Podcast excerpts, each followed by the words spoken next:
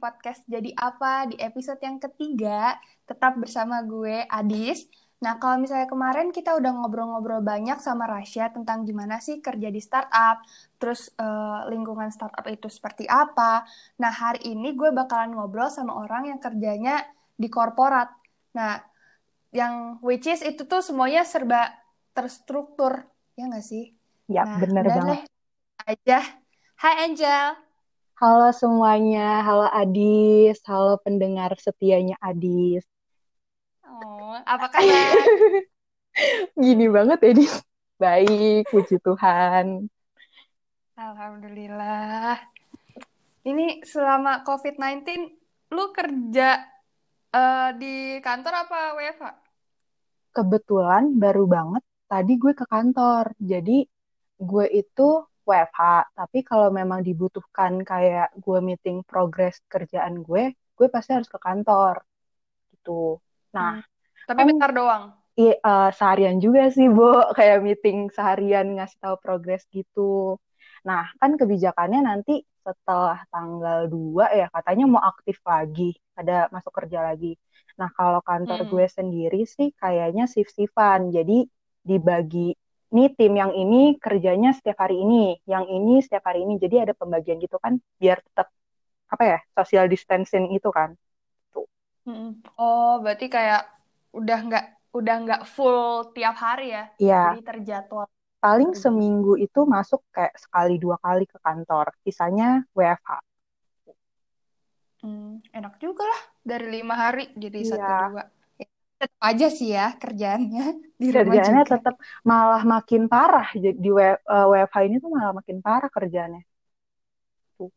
makin gila-gilaan ya makin gak kenal waktu dia kalau dulu kan kerja apalagi gue kerja uh, bersama gue di korporat gitu ya kan orang-orang tahu lah hmm. kalau kerja uh, lu bersama pemerintah lu tuh enak gitu jam masuk lo jam sekian lo pulang juga jam sekian kalaupun ada rapat tambahan itu pun ada nama agenda kegiatannya. Jadi nggak mungkin kerjaan gue kayak gue pulang kantor jam 8 gue nggak mungkin pulang kantor jam 9 ya kalau emang udah jam waktunya gue pulang gue pasti pulang dan gue nggak bakal diganggu-ganggu lagi sama kerjaan kayak gitu. Tapi mm -hmm. selama WFH ini nggak kenal tanggal merah nggak kenal waktu ya udah gitu. Mm. tuh. Iya sih benar berarti kalau misalnya gitu bisa kerjanya sampai larut malam gitu? Bisa bisa kayak gitu. Tapi kalau meeting-meeting gitu sih ya tetap siang sampai sore gitu. Hmm. Nah ini udah nyinggung-nyinggung tentang korporat nih. Itu tuh sebenarnya korporat bahasa yang bagus gak sih? Sebenarnya bahasa gak sih? Bahasa kalau, gak sih? Kalau di KBBI sih tetap ada korporat itu, tapi mungkin gue mau meluruskan kalau di podcast ini gue nyebutin korporat uh, biar samain jadi satu mindset, korporat yang gue maksud adalah gue bekerja di bidang pemerintahan, gue bekerja di kementerian. Hmm, Oke, okay. nah ini udah disinggung-singgung nih uh, di kementerian. Nah sebelum kayak um, apa sih masuk ke pekerjaan lo apa, terus misalnya lo ngerjain apa. Nah uh, kan kemarin gue udah uh, ngobrol sama yang kerjanya di startup nih. Yap. Bi uh, bisa gak sih dijelasin tuh kalau misalnya kerjanya di korporat itu kayak gimana sih bedanya? Pasti kan uh, ada plus minusnya kayak kemarin kan udah dijelasin juga ya startup ada plus minusnya. Pasti yang ini juga ada plus minusnya dong. Ya.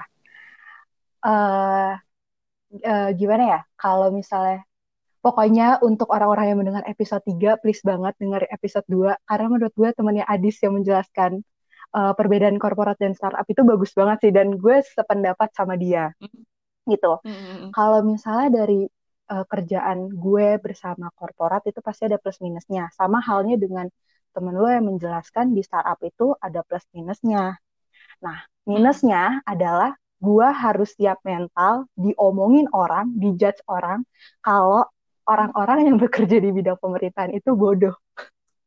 lu ngerti gak sih kayak katanya gini, itu? katanya gini, ah ah nggak apaan sih PNS makan makan gaji buta aja tuh orang-orang yang kayak gitu. Lo pasti dengar omongan kayak gitu.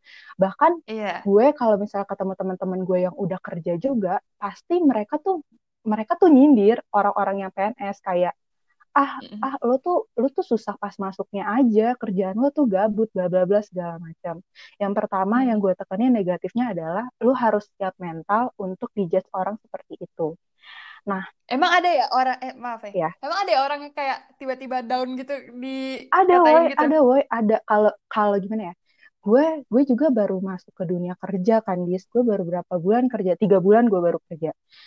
Mm-mm. gue itu lo pasti bakal nemuin orang yang akan membanding-bandingkan kerjaan lo dengan kerjaan dia. Dan dia pun pasti akan mengagung-agungkan kerjaan dia gitu. Pasti ada omongan kayak gitu dis. Pasti kayak gitu. Mm-mm. nah Antar temen ya. iya pasti. Dan lu pasti dipojokin. Kalau lu tuh kerjanya itu jadi budak korporat lu pasti dipojokin. Sebenarnya kayak gitu. Makanya gue bilang lu harus siap mental. Lu lu dibilang orang kayak gitu. Gitu. Hmm. dan lu harus pinter-pinternya eh pinter-pinternya apa ya? Kayak lu tuh pi- harus pinter-pinternya ngendaliin mana yang harus lu terima mana yang harus lu buang. Karena karena tuh omongan orang tuh susah dan jangan pernah ngebandingin pekerjaan lu dengan pekerjaan orang lain gitu loh. Intinya gitu. Positifnya kerja di korporat itu menurut gue lu itu memang pekerjaannya itu kalau lo tahun ini kerjain proyek A, tahun berikutnya Mm-mm. lo pasti akan mengerjakan proyek A juga. Tahun-tahun berikutnya lo akan mengerjakan itu juga. Lu tuh Hmm. emang lu tuh dunia lu nggak bakal terbuka. Lu nggak dapat dunia baru yang kalau di startup lu ada ide apa, lu bisa Mm-mm. ngerundingin dan segala macamnya. Kalau di korporat kan lu tuh birokrasi administrasinya itu ribet. Misal, lo Ah, iya. sedang mengerjakan suatu proyek A. Di tengah-tengah Hmm. proyek, lu bilang ke bos lu gini, Pak, menurut saya ini tuh harus ditambahin ini, ini, ini, kayak gitu. Nah, atasan lo mungkin menerima, tapi masukan lo gak bisa langsung diaplikasiin saat, saat proyek lo kerjain. Itu bisa menjadi bahan masukan di proyekan tahun depan. Nah, nggak nggak semudah itu untuk menerima ide lu karena kalau di kor- korporat itu lu tuh udah punya pakemnya, lu udah ada kebi- kebijakan dari pemerintahnya kayak gitu. Nah, Hmm. menurut gue plusnya adalah karena lo fokus dengan kerjaan itu, lu itu Hmm. akan menjadi seorang yang tenaga ahli. Lu tuh bisa memang fokus lu cuman itu aja, tapi lu Hmm. lu mempunyai tenaga ahli gitu loh, Dis. Dan lu tuh kalau korporat, kalau lu memang concernnya ke jabatan, ya lu Hmm. cocok ke dunia korporat kayak gitu. Karena lu akan selalu di-upgrade, upgrade, upgrade, upgrade, upgrade terus. Bahkan kalau memang lu sudah misalnya nih, lo lulus kuliah, lo mencintai bidang itu, lo masuk ke dunia Hmm. korporat, lo menjadi seorang PNS, lo udah cinta banget ke bidang itu, pasti kan kerjaan lo sesuai dengan kuliah lo kan. Nah, Hmm. kalau misalnya lu suka untuk belajar lagi, itu Hmm. kementerian tersebut itu tuh pasti ada membiayai lu untuk belajar lagi gitu loh. Lu tuh difasilitasi untuk mendalami bidang ilmu itu. Jadi tuh lu tuh akan akan bagus gitu lah ibarat kata. Lu tuh udah bakal cakep nih kalau lu mau fokus di bidang tersebut gitu. Nah, Hmm. Sekolah dibiayain lah ya, iya, gitu kan? eh zaman sekarang ya, lo sekolah dibiayain, digaji pula, siapa yang gak mau? Intinya itu, Oh, selama sekolah, selama sekolah itu lo tetap lo di- tetap digaji. karena itu sebutannya adalah tugas belajar. Jadi tugas lo di bekerja itu itu untuk belajar. Jadi eh, kuliah lo dibiayai oleh pemerintah dan lo tetap digaji gitu. Karena kan dan Wow. kuliahnya itu lu bisa mengajukan di luar negeri atau di dalam negeri. Jadi itu ada prosedurnya, lu tinggal ngajuin, lu misalnya ikut tes segala macam lu lolos, udah Hmm. tuh bisa untuk mendapatkan tugas belajar tersebut. Tuh. Banyak kok atasan gue kayak di luar gitu ngambil S2, S3 bahkan kayak gitu dibiayain full. Mumpung dibiayain ya. Yes, gitu. Kalau lo memang memang dari lo awal kuliah sudah menyukai bidang tersebut dan pengen pengen concernnya cuma di bidang itu, ya Hmm. selamat datang di dunia korporat. Korporat menurut gue tepat untuk orang-orang yang yang sudah yakin di bidang tersebut gitu. Hmm, yang pengen, ya, yang pengen memperdalam, memperdalam, memperdalam terus kayak gitu Ya, kan? ah. lu tuh maunya di situ aja, lu udah jatuh cinta di situ aja kayak gitu. Karena lu sampai lu tua, lu bakal hmm. di bidang itu. Kalaupun lu ro rolling jabatan, ya lu tetap hmm. di dunia tersebut gitu. Dan plusnya mungkin kalau di startup itu lu ada kontrak, terus lu bakal ketakutan, aduh nih perusahaan gue lima tahun, 10 tahun ke depan bakal kayak gimana nih, terombang ambing atau gimana nih. Nah, kalau lu di hmm. dunia korporat, lu nggak bakal ada ketakutan itu sama sekali. Gitu. lu benefitnya tuh lo apa ya? Uh, settle gitu ya? Lu merasa aman. Iya, gitu. aman aja gitu. Nah, tapi ya lu nggak lu nggak bisa se open minded orang-orang yang kerja di startup. Mm -hmm. Iya sih, kelihatan banget nih kayak plus minusnya tuh iya. apa kelihatan banget jadi tergantung orangnya sebenarnya. Memang mungkin ada orang yang suka untuk mencari hal-hal baru idenya pengen diserap atau inovasinya ba banyak gitu. Tergantung hmm. orangnya kayak gimana gitu. Hmm. dan lo suka sekarang? Puji Tuhannya jadi gue tuh boleh cerita nggak sih dis nggak apa-apa cerita aja jadi gini jadi mungkin gue langsung ngejelasin background gue dong. Gak apa-apa. Gak apa-apa sih. Berarti ya udah nih. Jadi kayak lo boleh lah cerita-cerita lah. Oke. Okay. Tanpa gue tanya nih lo dicerita nih. Iya. Ih, gue gue orangnya suka ngomong maaf ya semuanya. Pokoknya intinya gini. Jadi gue itu backgroundnya memang eh ketahuan dong nanti gue kerjanya di mana. Pokoknya uh, dulu pas gue masuk jurusan kuliah gue, gue tuh nggak tahu kayak mau kerja apa sih dari jurusan ini. Dan kebetulan ini jurusan yang gue mau adalah kayak gue tuh salah jurusan masuk sini kayak gitu. Hmm. Nah terus ya udah jadinya pas gue udah lulus, gue aja alasan gue untuk lulus cepet dari jurusan gue karena gue udah nggak nyaman sama jurusan ini. Eh sialnya, sialnya kerjaan pertama gue adalah di bidang ini. Nah, ketika gue mengerjakan bidang ini, gue ngerasa kok seru juga ya, kayak gitu. Jadi pesannya adalah nggak selamanya yang lu pandang buruk itu buruk. Padahal yang yang lu mikir buruk itu, padahal mungkin yang lu suka, hmm. tapi lo nggak berani untuk terjun di di dunia itu. Tuh. Hmm. Mungkin karena misalnya kalau misalnya lo kuliah kan lo terlalu banyak teori dan kalau misalnya lo udah bekerja sekarang lo bisa apa sih yeah. teori campur kaki oh, gitu loh. Ternyata tuh kayak, oh ternyata tuh di dunia kerja tuh dipakai buat ini ya gitu, pas udah kerja. Mm-hmm. Tuh. Mm-hmm. Iya sih, bener sih. Nah, kalau misalnya nih lo udah nyinggung-nyinggung sedikit nih, berarti langsung aja nih ya. Oke. Okay. Nah, sekarang tuh lo uh, kerjanya sebagai apa dan di mana. Nah, kalau misalnya perusahaannya nggak mau disebutin juga nggak apa-apa. Oke. Okay. Jadi kalau ditanya sekarang gue sedang menjadi apa, gue itu sedang menjadi GIS consultant di salah satu kementerian yang bergerak di bidang tata ruang. Kayak gitu. Jadi hmm. uh, apa tuh GIS consultant Kak? GIS itu bahasa Indonesianya adalah Sistem Informasi Geografis. gitu. Jadi hmm. kerjaan gue itu adalah mengolah data-data spasial. Itu pemetaan lah pemetaan. Spasial tuh apa? Pemetaan. Iya, kayak ilmu keruangan gitu di intinya. Ilmu apa? Ilmu keruangan. Jadi, ilmu keruangan itu hmm. membahas keterkaitan antara uh, semua ya, makhluk hidup di bumi ini misalnya nih, antara uh, tanah dengan manusia, apa dengan apa kayak gitu. Spasial keruangan oh. gitu loh. Jadi jadi uh, kalau misalnya gue bilang spasial. Misalnya nih uh, jadi gue jelasin bidang uh, jurusan gue deh.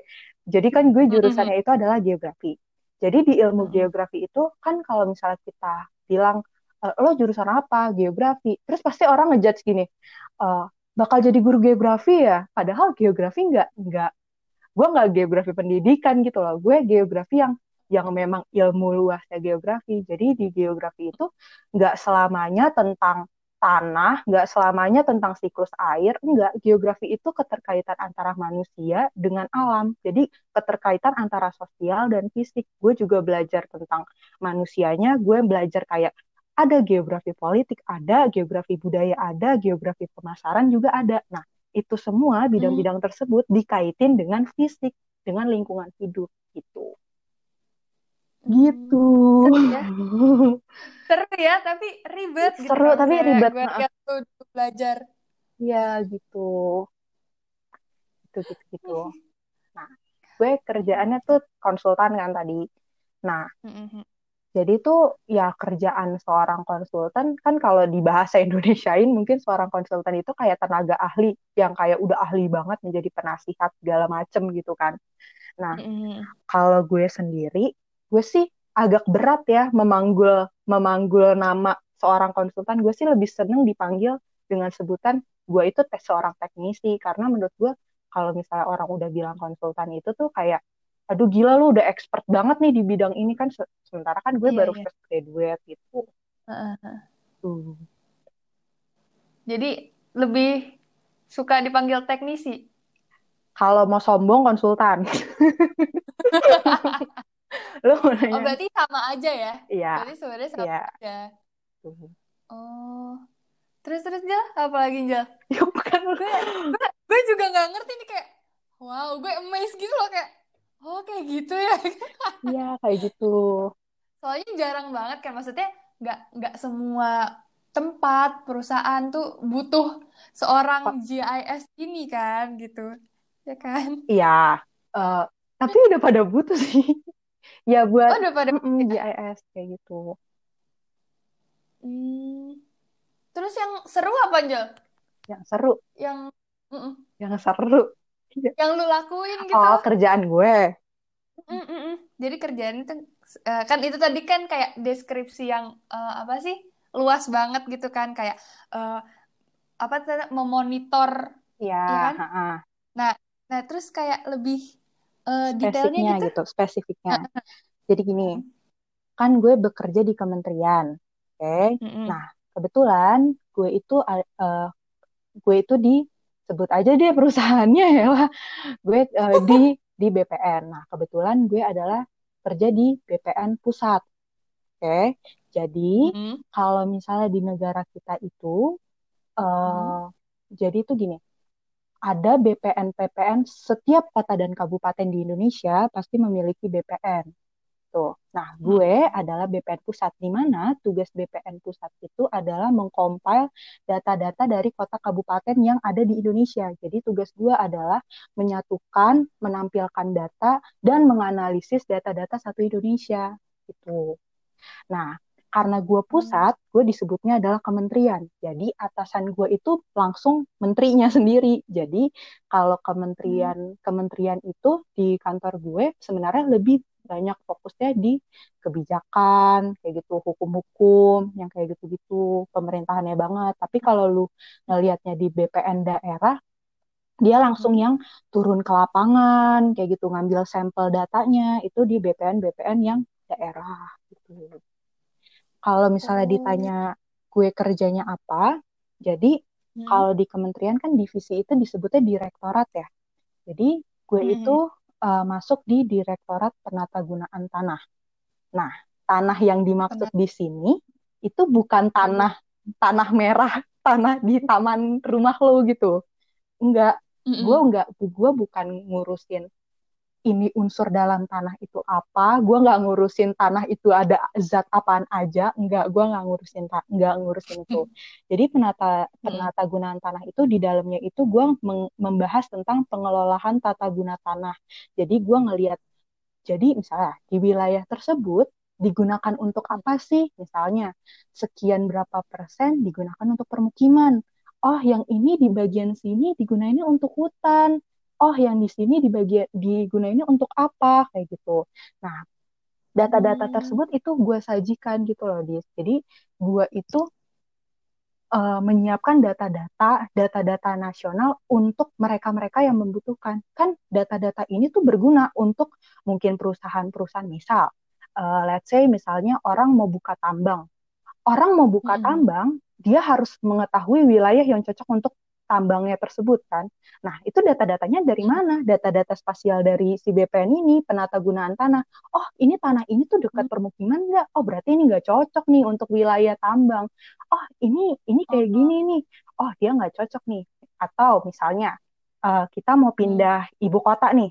Nah, untuk mengetahui wilayah ibu kota tersebut, pasti lu butuh data-data tentang penata gunaan si provinsi yang bakal kita pindahin tersebut. Oh, apakah dia cocok ya? Nah, data-data tersebut yang buat digunakan untuk orang-orang yang seperti itu. Gitu. Gue jadi menyediakan data-data untuk mereka. Tuh. Nah, oh. balik hmm. lagi, kan uh, gue di Direktorat Penata Gunaan Tanah. Jadi kerjaan hmm. gue itu adalah memonitoring perubahan penggunaan tanah. Misal, gue hmm. lihat dari tahun 2010 ke ke tahun 2019, mana sih wilayah yang berubah? Misal, dari hutan ke permukiman, dari sawah ke permukiman, atau dari mana ke mana. Hmm. Itu kan gue memonitoring kan, gue ngelihat perubahan penggunaan tanahnya itu untuk apa kayak gitu. Mm-hmm. itu uh, salah satu kerjaan gue. Atau gue juga megang juga misalnya gue uh, di bidang gue ngurusin kayak tanah negara bekas kawasan. Gue nge, misalnya bekas kawasan apa? Bekas kawasan uh, tambang nih bekas kawasan apa? Industri nih kayak gitu. Atau tanah negara bekas hak. Ini dulunya haknya ini dipakai buat siapa nih? Kayak gitu. Dan gue ngebahas juga tentang wilayah-wilayah yang uh, tanah kritis. Jadi mana tingkat tingkat wilayah yang memiliki kekritisan gitu loh. Jadi uh, gue juga uh, kerjaan gue, oh karena ini kritis, berarti ini arahan programnya tuh bagusnya untuk kayak gini nih gitu. Itu salah satu Gak kerjaan buat gue. gitu ya? Iya kayak gitu. Gitu. Oh. Ya ya Adista. Pasti kayak pasti kayak tiap uh, tiap hari pasti ada aja yang berubah ya, Jel? Ya nggak tiap hari juga, Dis. Itu uh, per tahun, dilihatnya per tahun. Oh, oh iya, kalau misalnya itu kan lu mendapatkan data dari daerah, terus habis yeah. itu lu analis. Mm -hmm. Itu dilihat perbedaannya tuh per tahun-tahunnya ya? Mm -hmm. Hmm, seru mm. banget. Seru kalau banget. diceritain, diceritain seru, Dis. Seru. Tapi kalau diceritain dukanya juga sedih, Dis kayak reward this. Jadi minusnya adalah karena gue bekerjanya di pusat, daerah itu tuh lama cuy ngumpulin data. Gue nggak bisa kerja kalau orang daerah juga males-malesan. Itu sulitnya. Dan kumpulin kota kabupaten di Indonesia tuh 400-an, Dis. Gue menyatukan data-data tersebut gitu. Jadi satu Indonesia. Banyak ya? Iya, sebenarnya ribet. Cuman kayak ya di bawah santai aja gak sih? Sistemnya tuh udah keren gak sih, Jam? Maksudnya udah udah udah teknologi maju gitu gak sih? Teknologi maju kok udah udah ada ininya, kayak softwarenya gitu, namanya ArcGIS, ArcMap gitu. Itu lu udah bisa ngolah gitu. Nah itu uh, si aplikasi tersebut itu emang gue pelajarin juga saat gue kuliah. Gitu. Hmm. Itu tuh gue ngebayanginnya ngelihatnya tuh kayak uh, ruangan gede banget. Huh? terus habis itu kayak banyak uh, monitor monitor monitor kayak gitu masa? Jadi tuh gimana caranya gue misalnya nih gue bisa mem membuat sebuah peta penggunaan tanah. Itu tuh gini jadi bisa dengan citra citra itu foto udara. Foto udara hmm. misalnya lebih gampangnya gimana ya? Gue ngomongnya kayak drone lah. Kan dari atas tuh jadi ketangkep eh. sensornya kan. Jadi gue tahu, oh ini tuh hutan, oh ini permukiman. Nah, kenapa bisa detail? Nah, barulah dari data informasi si foto udara tersebut, uh, gue baru itu validasi orang-orang lapangan validasi, oh bener nih ini ini ini ini gitu. Itu orang-orang daerah yang kerjain untuk lapangan. Oh, iya iya iya. Gitu. Seru sih, seru. Tapi nggak cocok buat gue. ya buat siapa tahu ada teman-teman dari pendengar podcastnya Adis yang iya. tertarik di ilmu kebumian atau keruangan. Iya mungkin ada yang pas banget yang dengerin ini uh, mau masuk geografi atau lagi kuliah geografi terus kayak bingung mau jadi apa iya. kan ini gitu. Karena gue sejujurnya gini loh dis pas gue gue kuliah di geografi jujur hmm. pas gue udah deket-deket sidang tuh gue udah mikir gini aduh gue nggak bakal mau nih kerja di geografi. Aduh gue nggak mau nih hmm. di bidang ini. Eh gue kecemplungnya di sini. Kayak udah takdir deh. Kayaknya sih kayak apa yang lo nggak suka lu itu yang lu dapet jel kayak gitu kayak di hidup gue. Dari lu masuk situ aja tuh kayak ya, iya udah, sih udah takdir. mungkin emang. Tuh. Oh, gitu. Uh, by the way, uh, skill apa sih yang harus lu milikin kalau lo menjadi ini? pastinya lu harus bisa menggunakan software-software GIS. Itu hmm. kayak lu nggak bakal bisa mengerjakan kerjaan ini kalau lu nggak paham dengan software tersebut gitu. Karena nggak ada nggak ada media lain untuk lu mengerjakan itu selain pakai itu. Itu. Hmm. Emang ada skill skill khususnya gitu. Jadi bukannya gue ber, sombong, tapi tapi menurut gue orang-orang yang kerja di bidang ini ya memang harus dari background bidang ini gitu.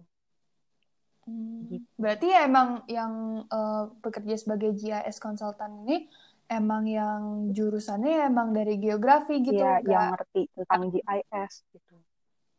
Gak ada ada nggak yang melenceng gitu dari jurusan apa gitu? Enggak sih, semel, enggak enggak mungkin. Pasti dari uh, bidang-bidang kebumian juga, misal kayak geodesi, geo geo geo geo geo, geo, geo gitu semua. Gak mungkin tiba-tiba kayak ada anak manajemen dia jadi GIS konsultan gitu. Nggak mungkin. Kecuali kecuali selama dia kuliah dia mungkin kursus gitu mungkin bisa jadi gitu. Tapi pasti oh. lu harus punya basic tersebut berarti emang basicnya banget tuh emang software GIS ya jadi yeah. kalau misalnya di jurusan lain ya nggak bisa sih lu jadi GIS konsultan kecuali lo les ya lagi. benar itu hmm. Hmm, Kayaknya udah deh. Ini mungkin ini akan menjadi pertanyaan yang terakhir. Apa? Ada nggak uh, apa kayak lu bikin closing statement gitu, pesan dan saran atau saran gitu? Oke, gini. Uh, sebenarnya gue juga mau nekankan gini. Kalau gue kan hmm. GIS konsultan. Kalau lu hmm. mau menjadi seorang konsultan, misalnya lu bidang apa, hmm. itu pasti ada konsultan-konsultannya juga kan.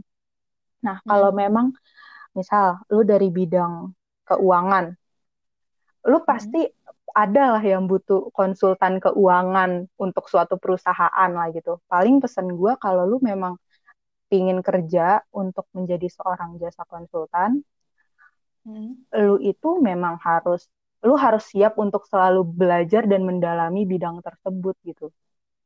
Tuh itu yang mm-hmm. yang gue tekankan kalau lu memang mau menjadi seorang konsultan karena ya lu menjual jasa lu men kayak gitu lu menjual jasa mm-hmm. lu gue bilang dari tadi misalnya gue kerja di korporat ya mungkin tahun ini gue bekerja uh, jasa gue dibutuhkan korporat. Bisa aja bisa juga tahun depan jasa gue dipakainya untuk startup.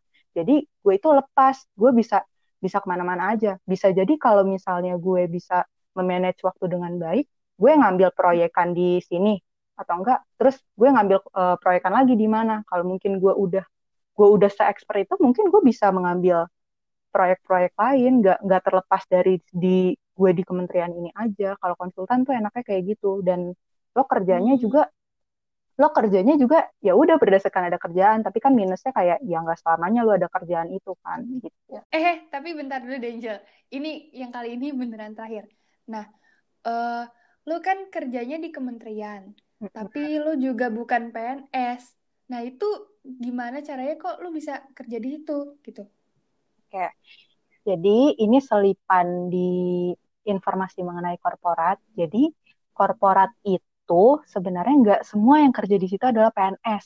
Ada PNS dan pekerja non PNS. Non PNS itu sebutannya sebenarnya PTT, pegawai tidak tetap gitu. Mm -hmm. Nah, kenapa gue bisa di kementerian ini jadi gini waktu gue magang kebetulan gue di kementerian ini di nah, oh makanya gue bisa kerja di sini. Sebenarnya pesan yang mau gue sampaikan ke para pendengar apalagi untuk kalian mungkin yang masih kuliah atau magang adalah lo harus menjadi sesosok orang yang proaktif. Lo harus aktif.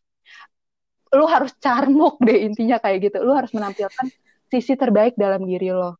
Karena apa? Karena kalau lu sudah menampilkan sisi terbaik dalam diri lo, lo tuh bakal dipercaya dengan orang-orang yang pernah bekerja sama lo gitu. Nah, mm -hmm. jadi kebetulan pas gue magang, uh, gue tahu ada kalau kementerian tersebut itu buka jasa konsultan karena kebetulan pas gue magang ada kakak tingkat Hmm. gue yang kerja di kementerian itu. Pasti gue langsung tanya Hmm. kan, "E, kakak Hmm. kerja di sini, kakak CPNS dong karena setahu gue kayak kalau lu mau kerja di korporat, lu mau kerja di kayak di bidang pemerintahan lu harus C- CPNS dong. Nah dia bilang, ah gue belum PNS, Jel, gue itu gue itu sebutannya adalah konsultan perorangan. Gue di- gue konsultan di sini. Hah, konsultan itu apa, Kak? Jadi gue banyak informasi dari kakak tingkat gue yang pernah menjadi konsultan di kementerian tersebut. Udah tuh. Hmm. Nah, pesan gue adalah lu harus menjadi proaktif dan lu itu harus selalu silaturahmi dengan orang-orang di balik lu Hmm. semua itu karena pas gue lulus, pas gue udah wisuda kan pasti kepikiran dong kayak gue mau kerja apa ya abis ini. Ya gue kepikiran aja, Hmm. ah coba ah gue silaturahmi sama atasan gue dulu. Beneran loh, gue nanya, nanya ke Hmm. beliau, "Eh, apakah ada lowongan untuk fresh graduate? Terus minggu kemudian atau beberapa minggu kemudian gue beneran dibilang, Hmm. Jel, ini ada lowongan untuk jadi konsultan, datang aja. Nah, biasanya kalau lu menjadi konsultan di kementerian, itu ada tesnya. Gue juga, gue Ah. ada, gue ada interview. Kenapa gue bisa masuk itu? Gue ada interview. Interview pasti Hmm. ada dong. Nah, tapi Hmm. sebenarnya selain interview, lu tuh juga ada tesnya sebenarnya. Tapi karena lu sudah Hmm. menampilkan sisi terbaik lo, lu udah bekerja dengan baik waktu lu magang, itu tuh Hmm. terekam jejaknya di mereka. Jadi lu tuh dipercaya. Kenapa gue bisa langsung bisa masuk menjadi konsultan di situ. Seperti itu teman-temanku. Oh, berarti emang magang tuh emang penting banget ya buat buka Ya, relasi sebelum lo masuk ke dunia kerja. relasi bener-bener lu harus pinter-pinternya membuka relasi. Gak sama tempat magang lu aja sih. Eh, lu harus pinter-pinter juga buka relasi dengan senior-senior lu, kakak tingkat lo. Lu bisa kan Mm-mm. nanya-nanya misalnya ke mereka kayak, Kak, kakak kerja di mana? Oh, kalau ini butuhin jasa ini nggak ya, Kak? Ini gimana caranya? Lu tuh harus memperluas relasi lu gitu untuk pekerjaan lu ke depannya gitu. Lu jangan menjadi terpaku orang yang ngelihat lowongan kerja gitu. Gue cari lowongan kerja ini ini ini ini ini ini, ini segala macam. Lu juga harus aktif tanya-tanya ke orang-orang, tanya ke senior lu, tanya ke Mm-mm. tempat magang lu seperti itu. Mhm. Berarti ya emang kalau misalnya apa eh, lo all out, lo carmuk itu nggak selamanya Gak selamanya buruk sih, nggak selamanya buruk, nggak selamanya salah ya. asal sewajarnya. Asal lu kalau asal jangan annoying lah intinya gitu. Tapi lu Iya harus iya. emang kalau kalau di dalam kehidupan ya lu harus menampilkan sisi terbaiknya lu agar apa biar lu tuh dipercaya sama orang gitu. Mhm. Nih, gue gue jadi kepo nih, gue jadi kepo lagi nih. Apa? Eh, kalau misalnya eh, kan lu misalnya bukan PNS dan Hmm? lu tadi menjabarkan kayak benefitnya lu boleh boleh kuliah lagi Mm-mm. sambil eh, kerja. Nah, itu lu walaupun misalnya lu bukan PNS, lu tetap mendapatkan benefit-benefit itu. Benefit itu lu dapat kalau misalnya memang yang balik lagi gue bilang kalau lu kerja Hmm? memang sudah di bidang korporat, lu menjadi PNS, lu pasti mendapat fasilitas itu. Tapi kan secara administrasi gue non PNS kan.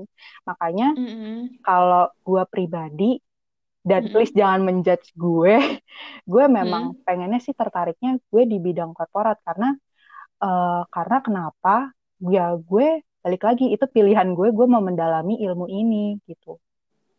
Yang saya dapatkan malam ini loh, Angel. Bisa kan lu ngomong? Bagus loh. Jadi makasih buat semuanya yang udah dengerin podcast Jadi Apa episode ketiga ini. Makasih juga buat Angel yang udah cerita tentang pekerjaannya sebagai GIS consultant. Makasih juga semuanya, makasih Adis bisa diberi kesempatan untuk ngobrol-ngobrol, ngasih insight-insight baru ke teman-teman gitu. Yay. Jadi gue Adis and I will see you soon. Bye bye. Dadah.